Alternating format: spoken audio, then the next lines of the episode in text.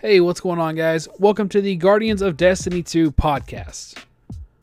This week was 100% about the faction rally. No question about it. That was the community's focus, that was my focus on my streams. Now, as promised, I managed to find what I thought was the best faction rally token farm, and that is the Lost Sector on the rig on Titan. Now, in case you haven't heard how to do this already, what you do is you go into the Lost Sector, literally just throw a couple rockets at the ogre, kill him, grab the chest. You literally walk back into this like one little spot in the very center of the room and die there. And if you die there, it respawns you all the way back up to the edge of the loading zone, meaning you automatically, upon respawning yourself, also respawn everything downstairs. So you could go a lot faster through your runs to farm there. Upon figuring this out, another realization hit me and that was the fact that faction rallies are literally just competitions of how well you can farm. Because there really is no special event in the event. With Crimson Days, we had Crimson Doubles. But with the faction rally, we just essentially add tokens as a reward to everything on top of maybe some new gear, which isn't a bad thing. I have nothing against going and farming, I actually love very farmy games. Those of you who watch my streams already know that I've streamed quite a bit of Warframe, which is a very farmy game. And in that game and many others like it, you farm for a purpose. Not just to get a thing, you farm to get the thing to go and do some other thing. Now, Destiny already kind of has a progression system like this, sort of, where you're farming for good stuff to go to the raid and go and farm for the raid stuff, essentially. They could do something a little bit different for this event, maybe add in a progression system in the event where you go and you might want to farm these lost sectors to get tokens, to get maybe a full set of armor that allows you to go into, say, a Faction Wars playlist in Crucible or a Faction Wars version of PvE. There's a lot of things you could do with this. One activity I thought of for the Crucible side might be like some huge three team control or a three team clash match and have the winner of that maybe add a certain number of points to the total engrams turned in for their faction. That could be one way to go about it. And somebody in chat today had another good idea for the PvE side, maybe have an infinite survival sort of a game where you could be judged based on how many enemies you kill or how many waves you survive or some kind of a coefficient of both. Doesn't really matter. Maybe uh, beyond a certain score threshold you could contribute more engrams to your faction's total. There's a lot of ways you could really integrate these events into the competition and make it part of getting those bragging rights and giving people a reason to do that too However, I don't really see Bungie having the time or the means to really get into that when they're already dealing with so much other stuff in the game. So, unfortunately, this is probably just me just spitballing some ideas. It's pretty fun to think of, though. It makes me really feel like I would want to play that. But I did still have fun this week, so I'm not really trying to shit on the faction rallies at all. I just think there could be a lot of opportunities in the near future if they had the time and the means, and I wish they would capitalize on those. That pretty much covers this past week, but let's go ahead and address what's going to be happening next week that was announced in today's TWAB. The first thing they talk about is the updated development roadmap that actually came out yesterday, the day before the TWAB came out, and they kind of addressed what is going to be changed. and It kind of reminded those who maybe didn't read that update what's going to be different about the upcoming update this next Tuesday on February 27th, as well as what's going to be happening in March 27th and in May when the next DLC is slated to come out. The items that were moved back to March 27th are the Nightfall Unique Rewards, the Companion Vendor Viewing, and the Exotic Repetition Reduction. Those were all put off to next month, and what was put off to May was actually the Exotic Armor and Weapon Sandbox changes. So the ones that deal with like the Graviton Lance and all the underutilized exotics, those are all going to be dealt with in May. On the other hand, some things were actually moved up, and those have to do with a lot of PvP related stuff.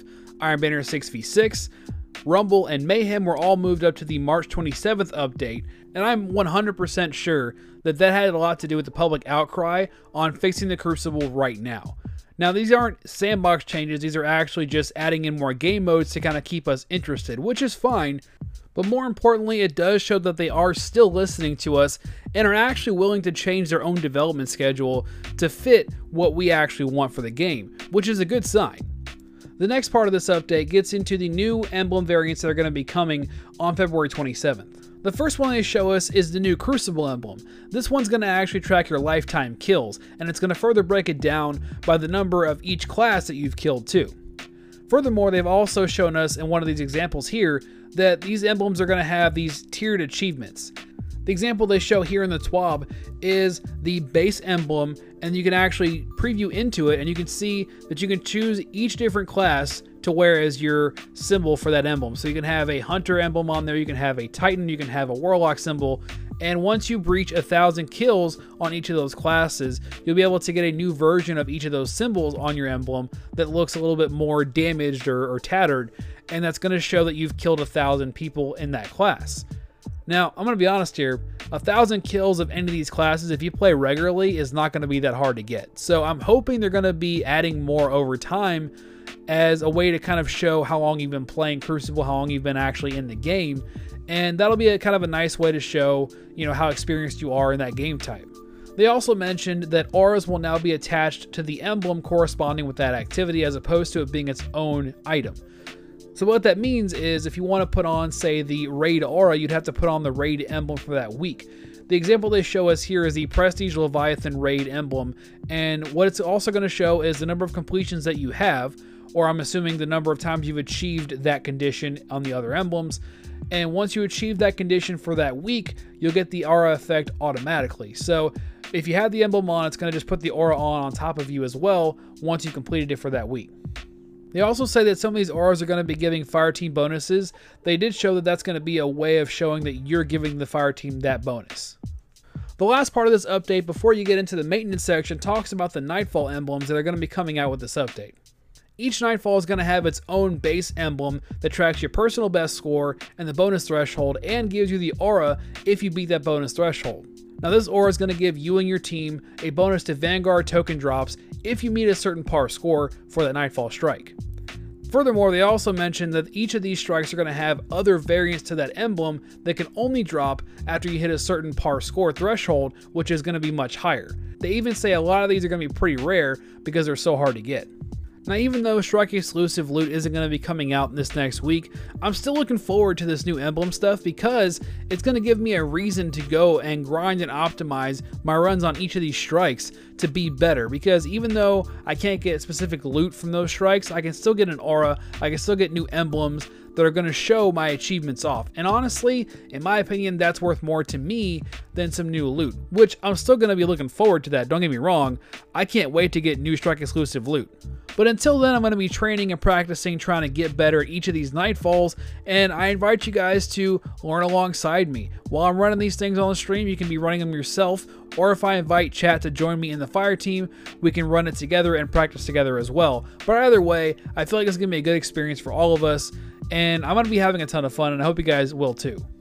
Now, of course, with any new updates going to come more maintenance as usual, and in this case, they're going to be doing maintenance on reset, and it's going to be experiencing some downtime between 8 a.m. Pacific and 10 a.m. Pacific. Essentially, you're going to be having some downtime for about an hour into the new reset. So you might not get to play all the new stuff right off the bat, but after it's over, if you've downloaded the update, you should be okay. And with that, that's going to do it for today's podcast. If you guys like this podcast, make sure you hit that subscribe button if you're on iTunes and that favorite button if you're on Anchor so you don't miss a single podcast. I'll see you guys in my next stream on the Geronimo Games YouTube channel. Link's going to be in the show notes. Have an awesome rest of your day.